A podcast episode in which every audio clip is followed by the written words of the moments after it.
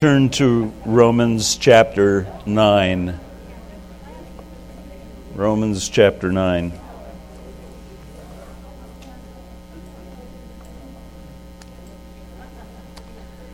Got a bit of uh, traveling to do in this text this morning, so let me go ahead and read from Romans 9, verse 30 through chapter 10 and verse 11. What shall we say then? That Gentiles who did not pursue righteousness have attained it that is, a righteousness that is by faith. But that Israel, pursued a law that would lead to righteous uh, law uh, that would lead to righteousness, did not succeed in reaching that law. Why? Because they did not pursue it by faith, but as if it were based on works. They have stumbled over the stumbling stone, as it is written Behold, I am laying in Zion a stone of stumbling and a rock of offense, and whoever believes in him will not be put to shame. Brothers, my heart's desire and prayer to God for them is that they may be saved. For I bear them witness that they have a zeal for God, but not according to knowledge. For being ignorant of the righteousness of God and seeking to establish their own, they did not submit to God's righteousness. For Christ is the end of the law for righteousness to everyone who believes. For Moses writes about the righteousness that is based on the law, that the person who does the commandments shall live by them. But the righteousness based on faith says, Do not say in your heart, Who will ascend into heaven? That is to bring Christ down. Or who will descend into the abyss? That is to bring Christ up from the dead. But what does it say? The word is near you, in your mouth and in your heart that is the word of faith we, that we proclaim. Because if you confess with your mouth Jesus is Lord and believe in your heart that God raised him from the dead, you will be saved. For with the heart one believes and is justified, and with the mouth one confesses and is saved. For the scripture says, Everyone who believes in him will not be put to shame. Lord, we are thankful for this portion of your word that we're going to look at this morning. It truly is wonderful news, giving us a part of what we need to know to be saved, to be saved from the consequence of our sin, so that the, the blood that Jesus poured out for us could, in a sense, be put on the doorpost of our lives, on the lintel of our, our lives, and the wrath of God would pass over us. So praise you for this passage. Help us to understand it and then to live in light of it. We pray this in your great name. Amen. All of us have heard the statement that there are two things that are absolutely certain death and taxes, right? We've all heard that statement.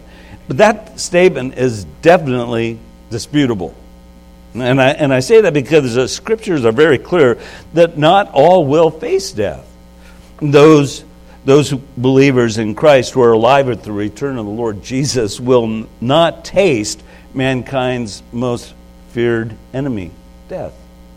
No, they'll be changed from mortal to immortal in the blink of an eye. Likewise, I think it should be obvious to all of us that not everyone pays their taxes. Right? A lot of people don't pay their taxes. But I would suggest to you today that there are two indisputable truths that Paul puts forth in Romans chapter 9 and 10. This is the section that we're in in the book of Romans vindication. God, uh, God's vindication and his dealings with the Jews and the Gentiles. There are many more than just two in, uh, indisputable truths in Romans 9 and 10. But there are at least these two divine sovereignty and human responsibility. Divine sovereignty and human responsibility. I mean, the Bible is just replete with references that speak about the absolute sovereignty of Almighty God, right? Amen. And equally filled with statements that stress the responsibility of people. They're held responsible. And what we've seen so far in Romans 9 has focused on the subject of God's sovereignty, specifically as it relates to the doctrine of divine sovereign election. And we saw that Paul explains, in part, the tragedy of Israel's rejection as a matter which is accounted, accounted for by the fact that God never chose every Jew to be saved. In his sovereign plan of election, he only chooses certain ones to be the recipients of his grace and mercy, leading, leading uh, them or causing them to escape his judgment. And I would, I would suggest to you that's an indisputable truth. Divine sovereign election. In God's sovereignty, He chooses some and does not choose everyone. He just doesn't. We've seen that. Obviously, the, the exact manner in which the uh, divine sovereign election has taken place is one that is disputed, and is constantly argued among believers, or even unbelievers will join the fray of that. But the fact that the text, Romans chapter 9, verses 1 through 29, emphasizes that God is sovereign and free to act as he chooses, that's not debated. It's just clearly written, right? We saw that as we went through those 29 verses. It's an indisputable truth. But there is another indisputable truth, and we'll see it as we move on in our study, the end of chapter 9, 30 through 33, and then on into chapter uh, 10. And, and that is the truth that also vindicates God's dealings with the Jews and the Gentiles as far as salvation is concerned. It's the truth that people are held responsible. They're held responsible before God for their faith or their lack of faith as strongly as the apostle proclaimed in chapter 9 that the reason that so many, the bulk of the nation of Israel, were lost was because God never chose them all to be saved. So in chapter 10, he clearly proclaims that the reason people are lost and face condemnation is not because they, uh, is because they do not believe the gospel of the Lord Jesus Christ is essential to understand. It is essential to understand that the Bible teaches both of these indisputable truths, and, and we must be careful that we don't focus our attention on only one of these to the exclusion of the other. And that can happen.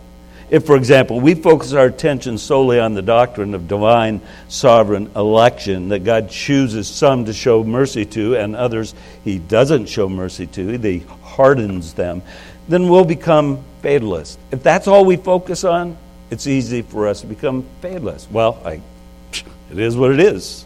Okay, say rah, say rah. If you can picture the little animal singing that in Lion King. So, We'll become like the man who rising up early in the morning, you know, gets out of his bed and he's not he's half awake and he walks down the hallway and he trips over a child's toy, one of his children's toys at the top of the steps and he stumbles down the steps. He hits the bottom and he, you know, he slowly gets up and he kind of shakes himself and he says, "Boy, Glad I got that over with." Like, you know, it was had to happen, right? It, it had to happen because that's the way life is fatalism. And if we only focus on people's responsibility to believe the gospel, then we'll surely end up exalting the creature over the creator. And what I mean by that is we'll begin to conclude that it's people who determine their own salvation because they were wise enough, or they were good enough, or godly enough, or law abiding enough to receive God's offer of salvation. When we come to the doctrine of salvation, it has to be clear that the scriptures teach that God is sovereign and the people are responsible. And, I, I will admit to you that these two indisputable truths seem to be irreconcilable. I mean, they're difficult to put together. How can God truly be sovereign and yet hold man accountable? How can salvation be totally a matter of God's sovereign choice and people still be held responsible for not believing? Aren't these two truths mutually exclusive? And certainly from our perspective, they seem to be. And, and that's obvious because Paul even talked about that last in the last passage in chapter 9 that we looked at last week in verse 19. Well, why does God still find fault then? Who can resist his will? How can you then put the blame on people? Because isn't it, isn't it just divine, sovereign choosing, and that's it? Nothing more. But I would tell you, from our perspective, even though they may be difficult to put together and even irreconcilable in a sense to, to us, that's simply because the finite cannot understand the infinite. The mind of man cannot fully comprehend the ways of God. Uh, my thoughts are not your thoughts, in Isaiah, God had said. My ways are not your ways. My ways are inscrutable, beyond finding out, Paul will say in Romans chapter 11. But because the finite can't comprehend the infinite, doesn't make any uh, either of these two indisputable truths less the reality. I mean, they are what the scriptures claim to be truth divine, sovereign election, human responsibility to believe. So, the question I think that should be asked as we move forward is what exactly is the responsibility then, uh, or what is required of people when it comes to the doctrine of salvation? We've spent a couple weeks looking at divine sovereign election. Now we're to the other side of it, the human equation, if you will. And, and many answers have been given to this kind of question. You know, what do people need to do? And the answers usually are, well, you got to do good works, or uh, you got to keep the commandments, or you got to live out the golden rule, or you got to be sincere. You got to sincerely believe, other things like that. But God makes it very clear that when it comes to the issue of being right with Him, there's one thing, and only one thing, that people must do to be right with God. They must believe in Jesus. They must believe in Jesus. Which, by the way, Jesus himself said. Listen to what he said in John 6, 27 through 29. There it is. Thank you, Brad, for putting that up. Do, do not work for the food that perishes but for the food that endures to eternal life, which the Son of Man will give to you. For on him that God the Father has set his seal. So he has fed the multitude with the, the loaves, and they want more. And he's like, Don't work for the food that's going to perish. Go away. Natural bread. I've got food for you that's eternal, right? And, and so they say, What must we do to be doing the works of God? And Jesus answered them, This is the work of God, that you believe in him who he has sent. Now, notice they thought in terms of works plural. What must we do to be doing the works plural of God? And Jesus put it in the singular. This is the work of God, that you believe in him who he has sent. You believe in me. That's the one work. Now, that's not a human work, and especially now that we've gone through divine sovereign election, we understand that even us believing in Him is an act of God's grace to us. He causes us, draws us to repentance, and gives us a gift of faith. But the point is, it's the work of God, really. It's not the work of people, right? But what must we do? We must believe. We must believe in Jesus. And so Paul further explains this truth in this section that we are now entering in his letter to the Romans. This argument vindicating God's dealings with the Jews and the Gentiles. And in this section, what he does is he discusses the human volition, the human choice, the human act of believing, showing that there are, in essence, two paths of righteousness, or two different perspectives on how people can be right with God. Now, only one perspective or path is correct, and it leads to a right relationship with God. The other way was the path that the majority of the Jews, but many people today as well, take, which is, is seeking to attain the righteousness of God through law keeping, through being good, through doing certain things, which only leads to rejection by God because, in essence, you are rejecting God on that path. So that's where we're headed. And he begins with kind of a comparison or a contrast between faith or law righteousness in those first verses 9 30 through 33. And in these verses, Paul explains the two paths or the two different perspectives on how to be right with God. And he, he refers to some Gentiles, doesn't he, who, who attained a right relationship with God by faith or through faith, and how the majority of the Jews did not attain a right relationship because they were pursuing it in the wrong way. In the wrong way. So the Gentiles had what you could call faith righteousness and the majority of the Jews had what you could refer to as law righteousness or self righteousness. You know, as I was going through this, I was thinking, man, haven't we already covered this? Well, yeah, we certainly have. From Romans 1 all the way up to where we're at, he's been saying this over and over and over again. Why is that? It's because people are so bent towards believing in law righteousness they need to be told over and over and over again that a right standing with God comes through by grace, through faith, and yes, by God's sovereign choice and demonstration of mercy towards us. But let's read those verses again. What shall we say then? The Gentiles who did not pursue righteousness have attained it. That is, what did they attain? A righteousness that is by faith.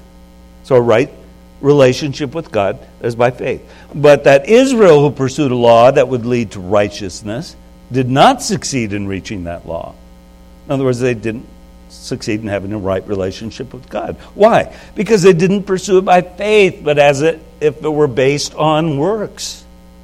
They stumbled over the stumbling stone, as, as it is written Behold, I'm laying in Zion a stone of stumbling and a rock of offense, and whoever believes in him will not be put to shame will not be put to shame.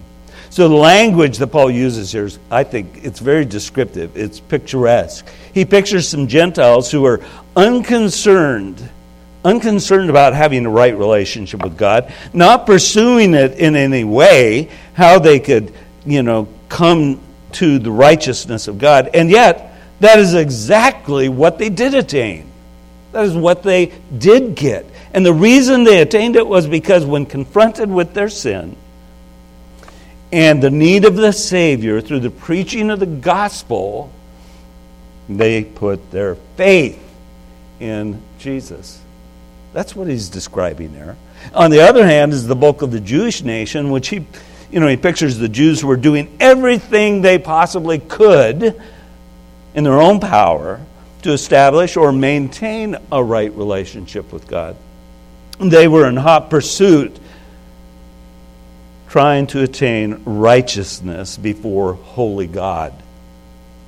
So, in these verses, in those verses that we just read again, and in verse 2 of chapter 10, we get a sense of just how much effort the Jews put into it. In these verses, it is said that they pursued it twice. They pursued it. But it, dioko is the Greek word. It's like be on the run. Put all the energy. Go for it, baby. Go for it. That's what they were doing. They were pursuing with everything they had. And in 10 2, it said that they had great zeal for God. Right? Energy, thrust, I mean, life. Just like, yeah, it's all about God, nothing but God. As I was thinking through, through that, it made me think of the Gospels. And if you've read the Gospels, you understand what Paul is saying here about the Jews and their pursuit of righteousness and their zeal for God. And perhaps one of the most noteworthy differences between the Gentiles in that day and the Jews, or we could say the unbelievers of today and the religious people of today, I mean, it kind of fits the same picture. The difference was that the Jews the really religious people, they took God seriously. I mean, seriously. So it made me think of the play or the movie or the book, I suppose. It, it, Fiddler on the Roof. Maybe you've seen it. That old music, musical written by Chaim Potok. And in a comical way, Potok presents that all of Jewish life was wrapped up in tradition. Tradition. The papa, the mama. Or, you know, as you go on through that musical, the repeated phrases in the good book, it says, of course, they're you know not usually right in what they think the good book says, but it's a comical parody, really, of Jewish life. But what it does present is that all of Jewish life was wrapped up in, in and around keeping the law to be right with God.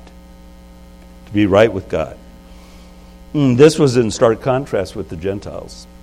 I mean, for the most part, Gentiles in Paul's day, and many people today, but in Paul's day in particular, well, having a lot of deities that they sought to honor, they had temples all over the place. They didn't show the same concern that the Jews did about being right with God or their gods. And the, the gods were only a small part of their lives. It might be a financial part of their life, like in Ephesus, where the, the Paul's preaching in the gospel began to impact the economy about the statues that were being sold, you know, honoring Artemis or Diana.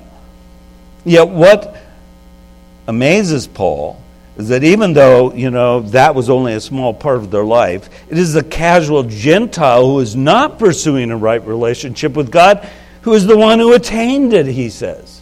They attained it. They received it. They took hold of it. And so what happened? God suddenly intruded and intervened in his or their lives by way of the gospel message. You're a sinner. You need a Savior. You're condemned, but you can be delivered from it. And it is Jesus who can do that. And so, this Gentile found peace and joy that comes from being in a right relationship with God through repentance and faith. Not repentance and good works, repentance and faith. But the Jews, with all their zeal in pursuing righteousness, didn't attain it, he says, they did not succeed in reaching the law. They did not succeed in reaching that law.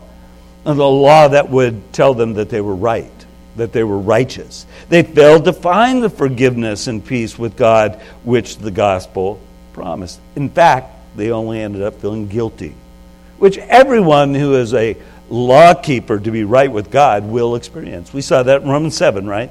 I can't do it. I should. I know I should, but I can't. Uh, who will deliver me from this misery? Paul explains that the reason for the difference was that the Gentiles attained a righteousness that is by faith. Right? Did you get that? They attained it through a righteousness that is by faith. They had what could rightly be called faith righteousness. But the Jews, because they did not pursue it by faith, but as though it could be attained, as he writes, based on works.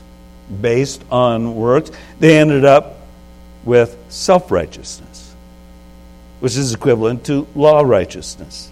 So, as Paul makes it clear, it's not the pursuit, really, it's not the pursuit of righteousness that is wrong, it's the way that the Jews were pursuing a right relationship with God that was wrong.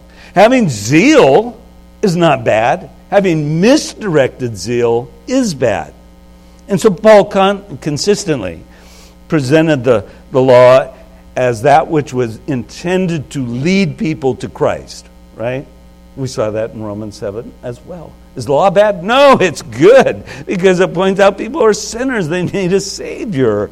So he consistently presented that. He, he, he, he uh, made it clear the law would not give one a right standing with God. It, it, it showed how sinful people are, not how righteous they are. Which is the opposite of the way that law righteous thinkers think. Like, well, if I just keep the law, I'll be right with God, right? And the law was never intended to do that.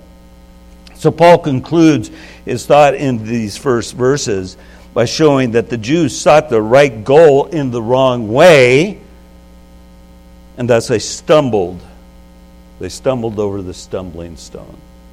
And he quotes from the Old Testament.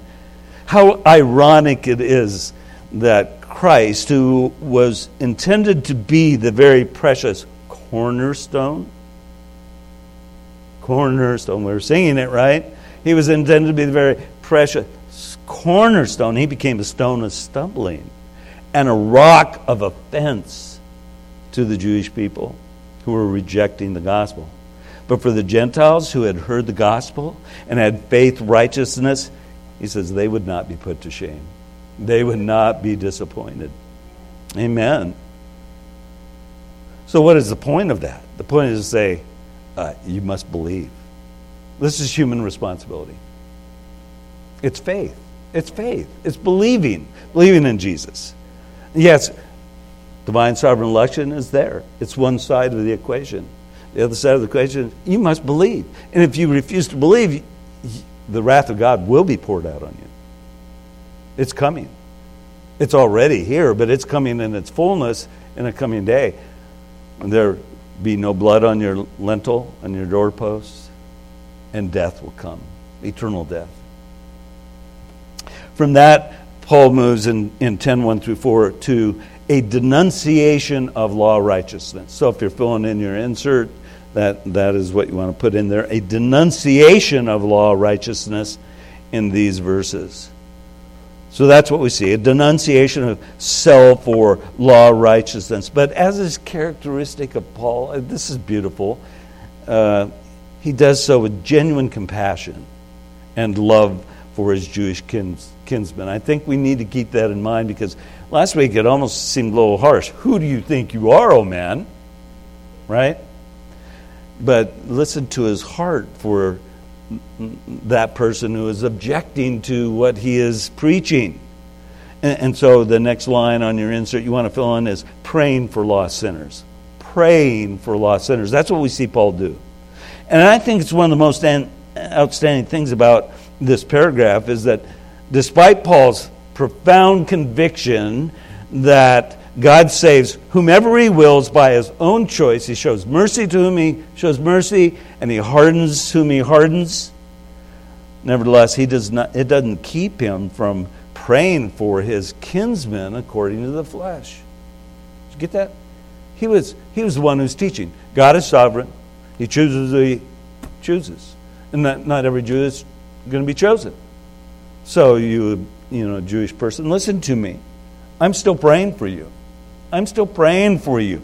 And, and so we've already seen his great concern for them expressed in the beginning of chapter 9, where he said that he would be willing to be separated from Christ for the sake of his brothers, if they would just believe. His heart was for them. He says, My heart's desire and prayer for them is for their salvation, right? For their salvation. So he takes it even a step further. He not only is concerned for them, he prays for them clearly. And I want us to understand this. Praying for the lost is not inconsistent with believing in divine sovereign election. Praying for the lost, having desire to see lost people come to know Christ, is not inconsistent with believing in with your heart that God is sovereign and He chooses whom He chooses. And he lets other goes to the ends that they choose, as we saw last week. So it is never correct to say things or think things like, well, if God is the one who chooses and calls, there's nothing for us to do. I mean, I don't get it. If it, it doesn't, it, it, doesn't matter if we share the gospel. If God's going to save him, he's going to save. You know, uh, why would that even matter? Whoever's going to be saved will be saved, right? I mean, that's it. Why is that a wrong way to think? Well, the reason it's the wrong way to think is because the way God calls people, not the way He chooses them, but the way that He calls them to repentance and faith, is through the sharing of the gospel and the praying of Christians for the people who need to hear the gospel. And I don't know about you, but I'm pretty certain this is another indisputable truth. God is not revealed to anyone everyone who is called, everyone who is chosen. He doesn't reveal that. We don't know that information. So, what must we do? We must share the gospel with all so that God will draw to repentance and faith those that He has chosen. He wants to use us into doing that. that that'll become even more clear as we move on uh, later in chapter 10. So, I think we could put it this way we should pray and share the gospel with the lost as though everything depends on us, while at the same time we under, completely understand that everything depends on God. Right? We, we should share the gospel like it depends on us because if they don't hear from us, maybe they won't hear. But at the same time, we know that if we refuse to do what God wants us to do regarding this, He'll get someone else to share the gospel with those that He's chosen. He will draw them. Yes, it is true. All that He has chosen will be saved. But He wants to use us to get them that message. So, next, from praying for them, Paul gets a little hard nosed again and he says that law righteousness is denounced. This is a denunciation in these verses 1 through 4. It is denounced because zeal is not enough. Zeal is not enough. So, after pronouncing his desire and prayer for Israel's salvation, he goes on to denounce them for their pursuit of righteousness with God through law, through keeping the law. Again, look at these verses. For I bear them witness that they have zeal for God, but not according to knowledge. For being ignorant of the righteousness of God and seeking to establish their own, they did not submit to God's righteousness. He's denouncing them, right? So, a point that Paul is making that must be understood is that while zeal for God is never a bad thing, it is never equated with salvation. Zeal is not equated with being saved. The issue is not trying but trusting. It's not trying but trusting. Sincerity of belief and zeal, and that's never the measure that determines whether a person has a right relationship with God. People can be very sincere in their religious beliefs, but they can be sincerely wrong. Right? Sincerely wrong. And take, for example, there, there's so many examples I could give. There are people every year in Alaska that, that want to go out and ice skate.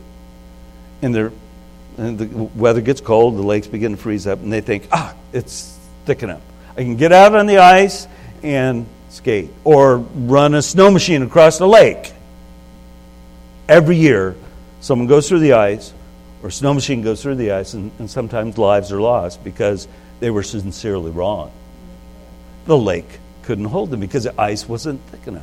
Or you can take the example of every year there are people who are killed by being shot with a pistol. Sometimes it's intended violence, but other times there's someone, you know, people, people are together and someone pulls out a pistol, and, or a, a child picks up a pistol, and they sincerely believe that the pistol is unloaded, no bullets in it. And they're, they're just kind of jokingly playing around, and they point the pistol at someone and pull the trigger, and the bullet goes out the end of the barrel, enters the person, and they're either severely harmed or they're killed. All the while, the person who pulled the trigger is saying, I didn't know that the gun was loaded. So, honestly, I didn't know that it was loaded. And that person, no doubt, was sincere in their belief that the gun wasn't loaded and certainly didn't intend on harming or killing someone as a result, but their sincerity was based on something that was not true. Right? I can think of a, a family uh, that I've known for many years lost a son that way, an older son. Two, two guys that worked together at the fire department, messing around with the pistol, and it went off. Took his life. Took the son's life of, of, our, of our friend. So, there are many people in the world who, like the Jews, sincerely believe that being zealous in religious practices will gain them a right standing with God, whatever God they believe in, right? Whether it's the God of the Bible or some other God. They believe, you know, if they're just zealous and sincere, they'll be okay. But their sincerity is not ba- uh, able to make them right with God because their sincerity or their zeal is not based or founded in truth. And that's the next thing that Paul denounces about law righteousness is the law righteousness is not in accordance with the truth. The truth. He says knowledge, but what he's talking about is the truth. So Paul reveals that while the Jews had zeal, their zeal was not according to knowledge. They, they didn't know, but they should have known. Get that. They didn't know, he says. They were ignorant, but they should have known they were ignorant of the righteousness of God, but their ignorance was induced by their seeking to establish their own righteousness. Isn't that what he says? They were ignorant of God's righteousness. They were seeking to establish their own righteousness, which resulted in the fact that they did not submit to God's righteousness. Well, that's like a whole lot of righteousness going on in that little phrase, isn't there? And this is somewhat, a, a, and I I think, a confusing verse to some as they read it. What in the world is he talking about here?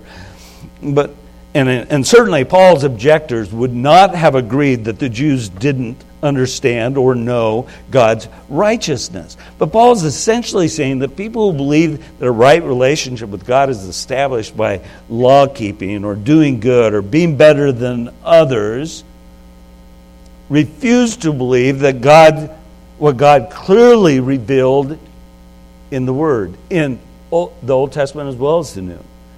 What is that? that one cannot be saved by keeping the law because no one is able to keep it. Did you get that? No one is able to be saved by keeping the law because no one, absolutely zero people other than Jesus, is able to keep it. What the Jews were ignorant of then is of greatest importance and that is that the righteousness of God is freely given, never earned. The right, a right stand with God is freely given by God's mercy, right?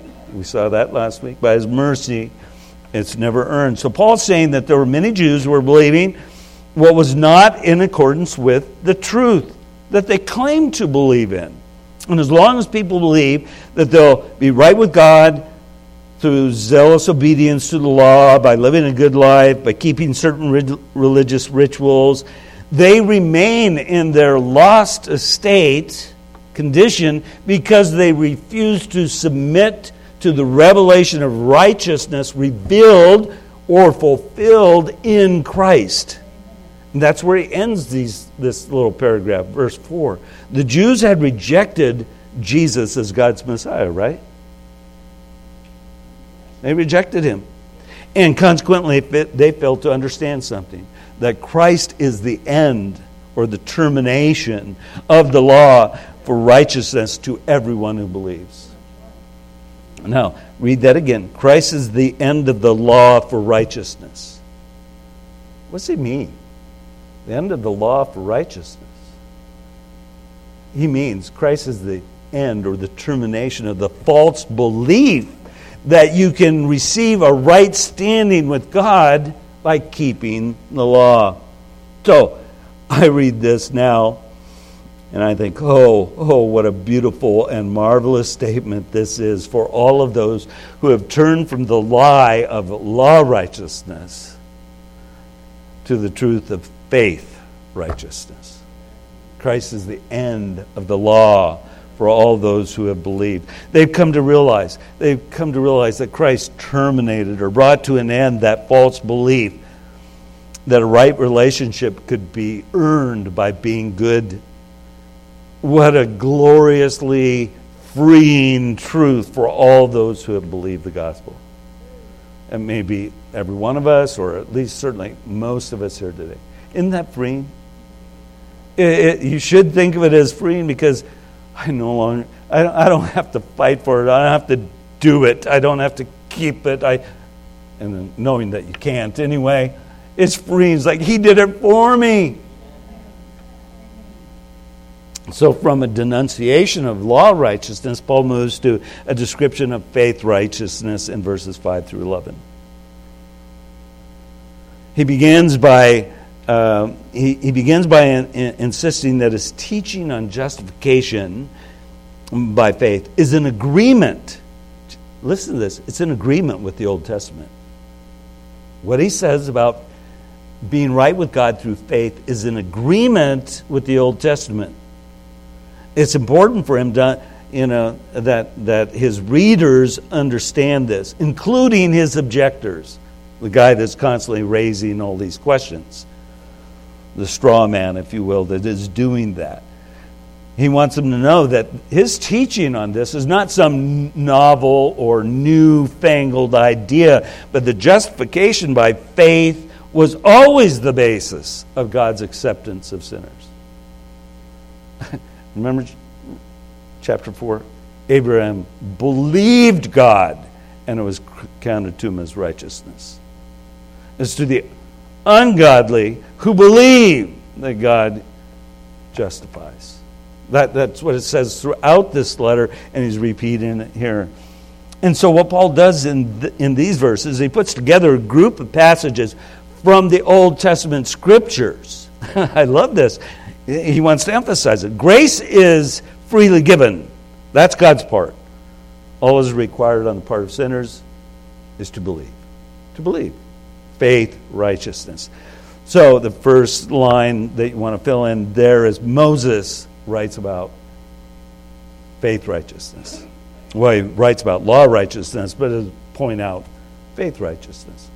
Notice also Look at this verse. It's a quote from Leviticus 18 and verse 5, in case you didn't know it, if you didn't look at a reference or whatever. Mm, for Moses writes about the righteousness that is based on the law, that the person who does the commandments shall live by them. Now, you might be thinking, what?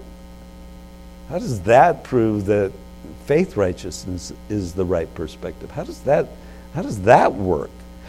notice that Moses writes. Isn't that interesting? It's a present active verb. It's like, because his writing is still true today. He wrote it long ago, about 1400 BC. But what he wrote is still written, it stands written. And what is that? That the person who does the commandments shall live by them. So, what is Paul's point? Is to demonstrate that law righteousness cannot save a person. That's his point. Paul wants everyone to understand that whoever re- would rely on their obedience to the law will be held accountable for their failure to fulfill it, to keep it. And no one keeps it perfectly, right? No one.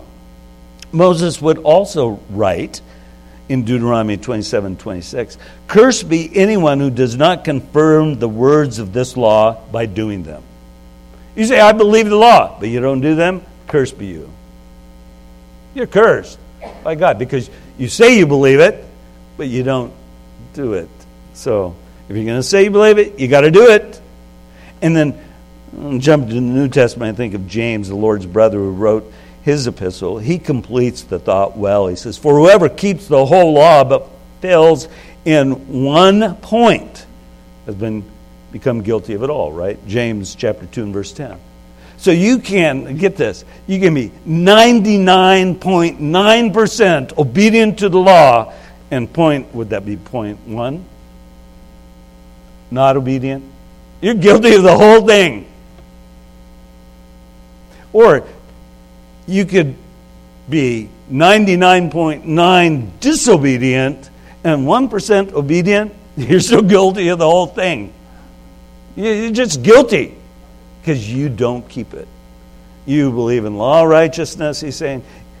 If you're going to go that route, then you got to keep it perfectly. So anyone who is not completely blind and self deceived knows the impossibility of never disobeying God's law. That's the whole point of the way of the master, isn't it? Is to point out you break God's law. Everyone is a lawbreaker.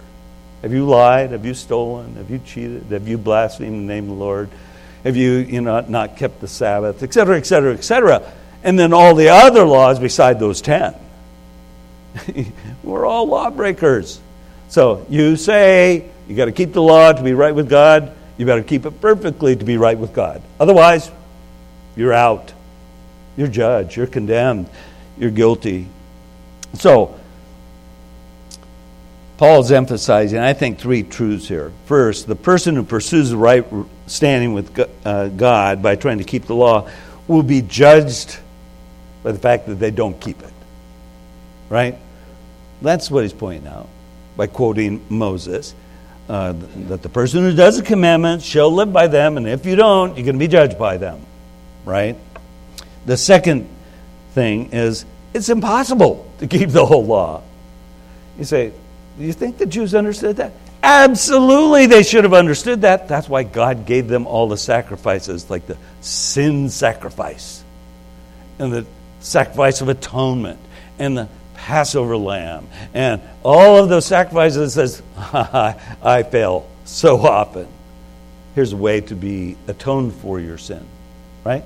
So, built right within the law was an understanding. I don't keep the law. I can't keep the law. I need to be forgiven. I need my sins atoned for. They're kind of overlooking that. The third thing that he's saying here is that law of righteousness will ultimately condemn the person for their failure. It's just that certain.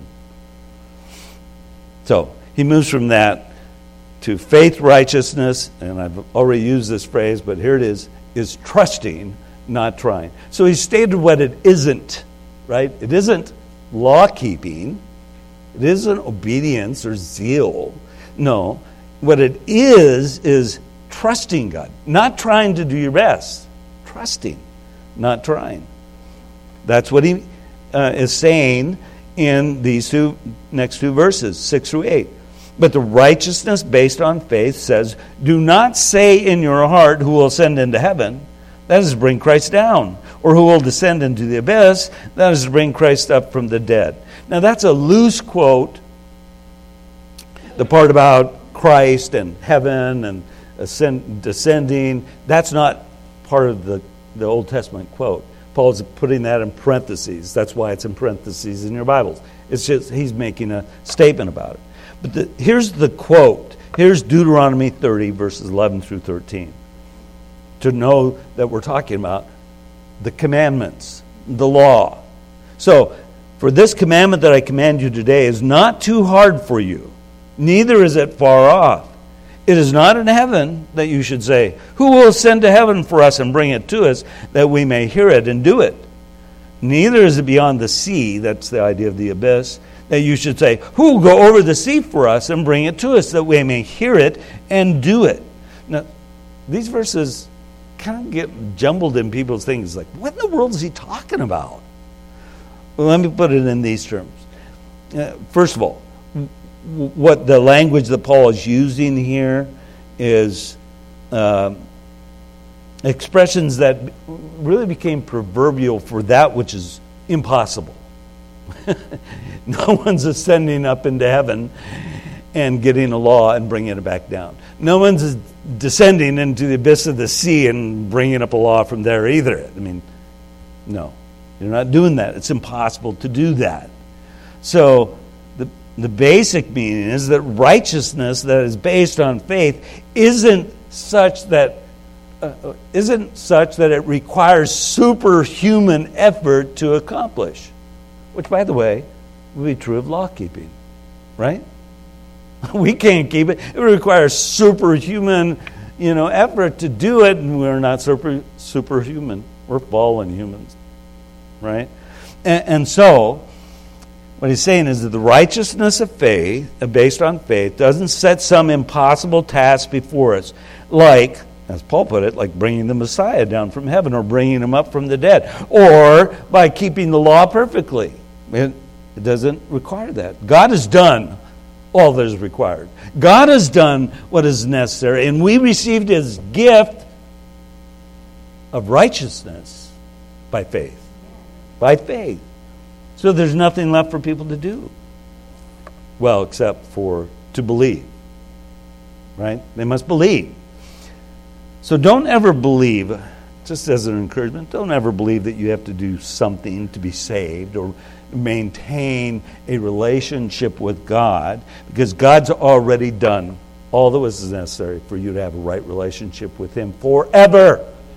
Forever. So, what is faith righteousness? What Paul's saying it is, He, he kind of describes it in, in the next quote from Deuteronomy 30 and verse 14. Why do you think he's quoting from these Old Testament passages? For the Jewish hearers, for the Jewish readers, for the objector, for the really religious person. So he quotes from Deuteronomy 30, 30 verse 14, the next verse in, in that passage that I was reading. The word is near you, in your mouth and in your heart. And then he puts it in brackets. That is the word of faith we proclaim. So the point is clear. Faith, righteousness is right there to receive from God. It's right there. It doesn't take trying, only trusting. That's the message of the gospel, which Paul faithfully proclaimed. Now, the content of faith righteousness. That's verses 9 through 11. Hang with me for about five minutes. It's not going to take me long to get through this at all. I know, you're just, you're, you're, you're there. That's good. So, this is the content that he explains in verses 9 through 11. So, you have to have faith in something, right? you can have zeal and sincerity, but it can be the wrong thing. He says, here's the right thing. Here's the right thing to believe. And that's what he's saying is this is what must be trusted to be saved, to be justified before God. And he's giving the content of truth that must be in us, part of us, for us to be declared righteous before God. And he says the same thing twice in verses 9 and 10. He repeats it, but he does it in a 1 2 2 1 order or A B B A order. So let's read those verses. If you confess with your mouth Jesus is Lord and believe in your heart that God raised him from the dead, that's A and B, you will be saved. For with the heart one believes and is justified, B, and with the mouth one confesses and is saved, A. You notice it's saying the same thing twice. And it's not the order that is important what is said and is critical is what we must believe and what will come out of our mouth. Paul identifies two things that must be done in these verses. It's pretty simple confession with the mouth that Jesus is Lord, and belief in the heart that God has raised him from the dead. Confession with the mouth that Jesus is Lord, and belief that God raised him from the dead. These are the saving facts. This is the saving knowledge from the human perspective, the human volition side. The act of confession with the mouth, what does that reveal? Well, it reveals an outward action that is an intellectual expression, really, of what is believed in the heart, right? What comes out of the mouth reveals what's in the heart. That's the same thing Jesus said. That's okay. My watch goes off on me. Seriously?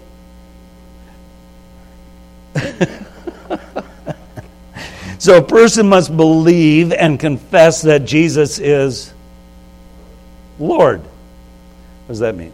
A lot of people think that means that he's master. You know, that he, he's the one that should be directing your life. And he is. He is master. He is our teacher. He is our director. But that's not what Paul means here. What Paul means here is you must believe that Jesus is God. And confess with them that Jesus is Lord, that He is God. They must understand that the only reason the death of Jesus has such great and saving value is because He is God and not just a man. He is the God man who died in the place of sinners, who bore the wrath of their sin. So believing in the resurrection is faith in the ultimate proof of Jesus' de- deity. I mean, the, the resurrection was the seal of approval by God the Father that the work of the Son of God was sufficient and complete. It, it brought everything to completion, an end, an end of law righteousness.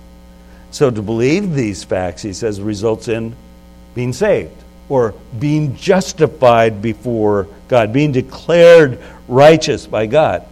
So let me, let me just give you a biblical example of this very thing.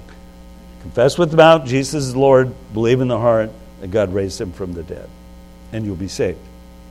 You know this story if you've read the Gospels. Talks about the crucifixion of Christ, right? His death on the cross. There were two other men hung with Christ on the cross, one on his left and one on his right.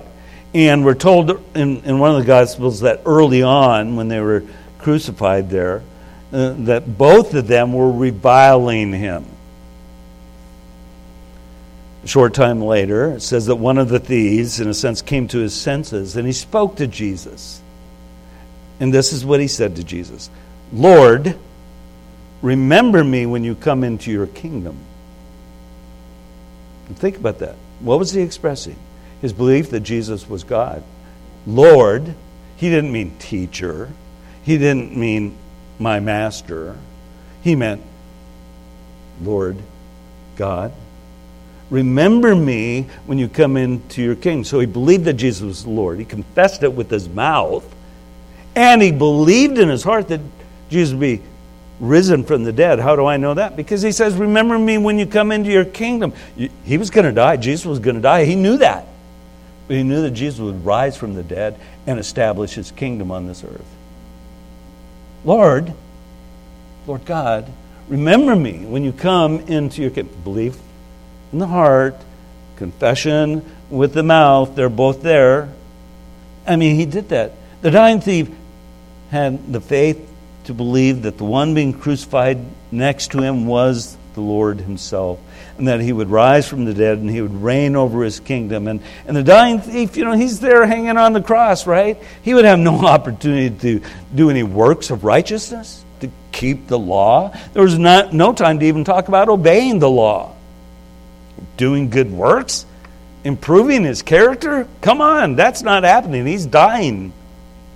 All he could do was move his lips, those cracked and swollen lips from being parched, no doubt, and barely being able to speak the words, no doubt, but he confesses with his mouth what he believed in his heart that Jesus was Lord and that he would rise from the dead and that he would be forgiven if Jesus so allowed it because he recognized him for who he was. And consequently, it says, I would say, he was saved. He was justified. He was justified. And we know this we do know this because of what Jesus said to him. You remember what he said? Today, truly, today you will be with me in paradise. The abode of God, right? Wow. I tell you, I guarantee you that, that man was not disappointed. He was not put to shame. Just as Paul says in verse 11, our last verse, for the scripture says, everyone who believes in him will not be put to shame. So think, but Paul has presented there are two basic paths people take in pursuing a right relationship with God. But, but faith righteousness is the only path that will save a person from their sin. It's never gained by trying to be good or by earning it, by our good outweighing our bad, or us being better than other people, being gooder than the badder. You know, the good, bad, and ugly thing, you know, and no. Nor is it based on how sincerely we believe something. That may not be true, or by how zealous we could be about our religious beliefs and practices. I mean, the path of salvation is the way of faith righteousness, not law righteousness. So the great divide in humanity is between those who believe in their heart that God raised Jesus from the dead and confess with the mouth that Jesus is Lord and that that is sufficient to secure salvation. And the other half is those who don't believe. Human responsibility. It is the responsibility of a person to believe these saving facts, and, and those who don't will face God's ultimate judgment. Not because they simply were not chosen, but because they refused to believe that God's righteousness can only come to us through faith in Jesus Christ. So, believe and you will not be disappointed. Don't believe, and your disappointment lasts for eternity. Have you believed? Have you? Well, then rejoice in that if you have, and pray for those who haven't. Lord, we're thankful for the, your word. Thank you for the clarity of it. And while we're in a difficult passage, as we've noted uh, already last week, the week before, and this week, it's difficult words to understand at times, but we trust that you, Holy Spirit, have made it clear to us today. And it will just go deep down within our soul and into our heart, into the core of our being, so that we'll be people who are so very thankful for the gift of salvation through faith in Jesus Christ. And that we'll be people who care for those people who are not saved, that maybe are chosen, that we would have the privilege and joy of sharing the gospel with them. And, and Lord, also just thank you for the reminder through this kind of passage that we don't know who you have chosen, who you will call. But you've given us this responsibility to share the gospel with others, and sometimes we end up feeling guilty like we didn't do our job if someone doesn't believe. But it's not our job to cause them to believe.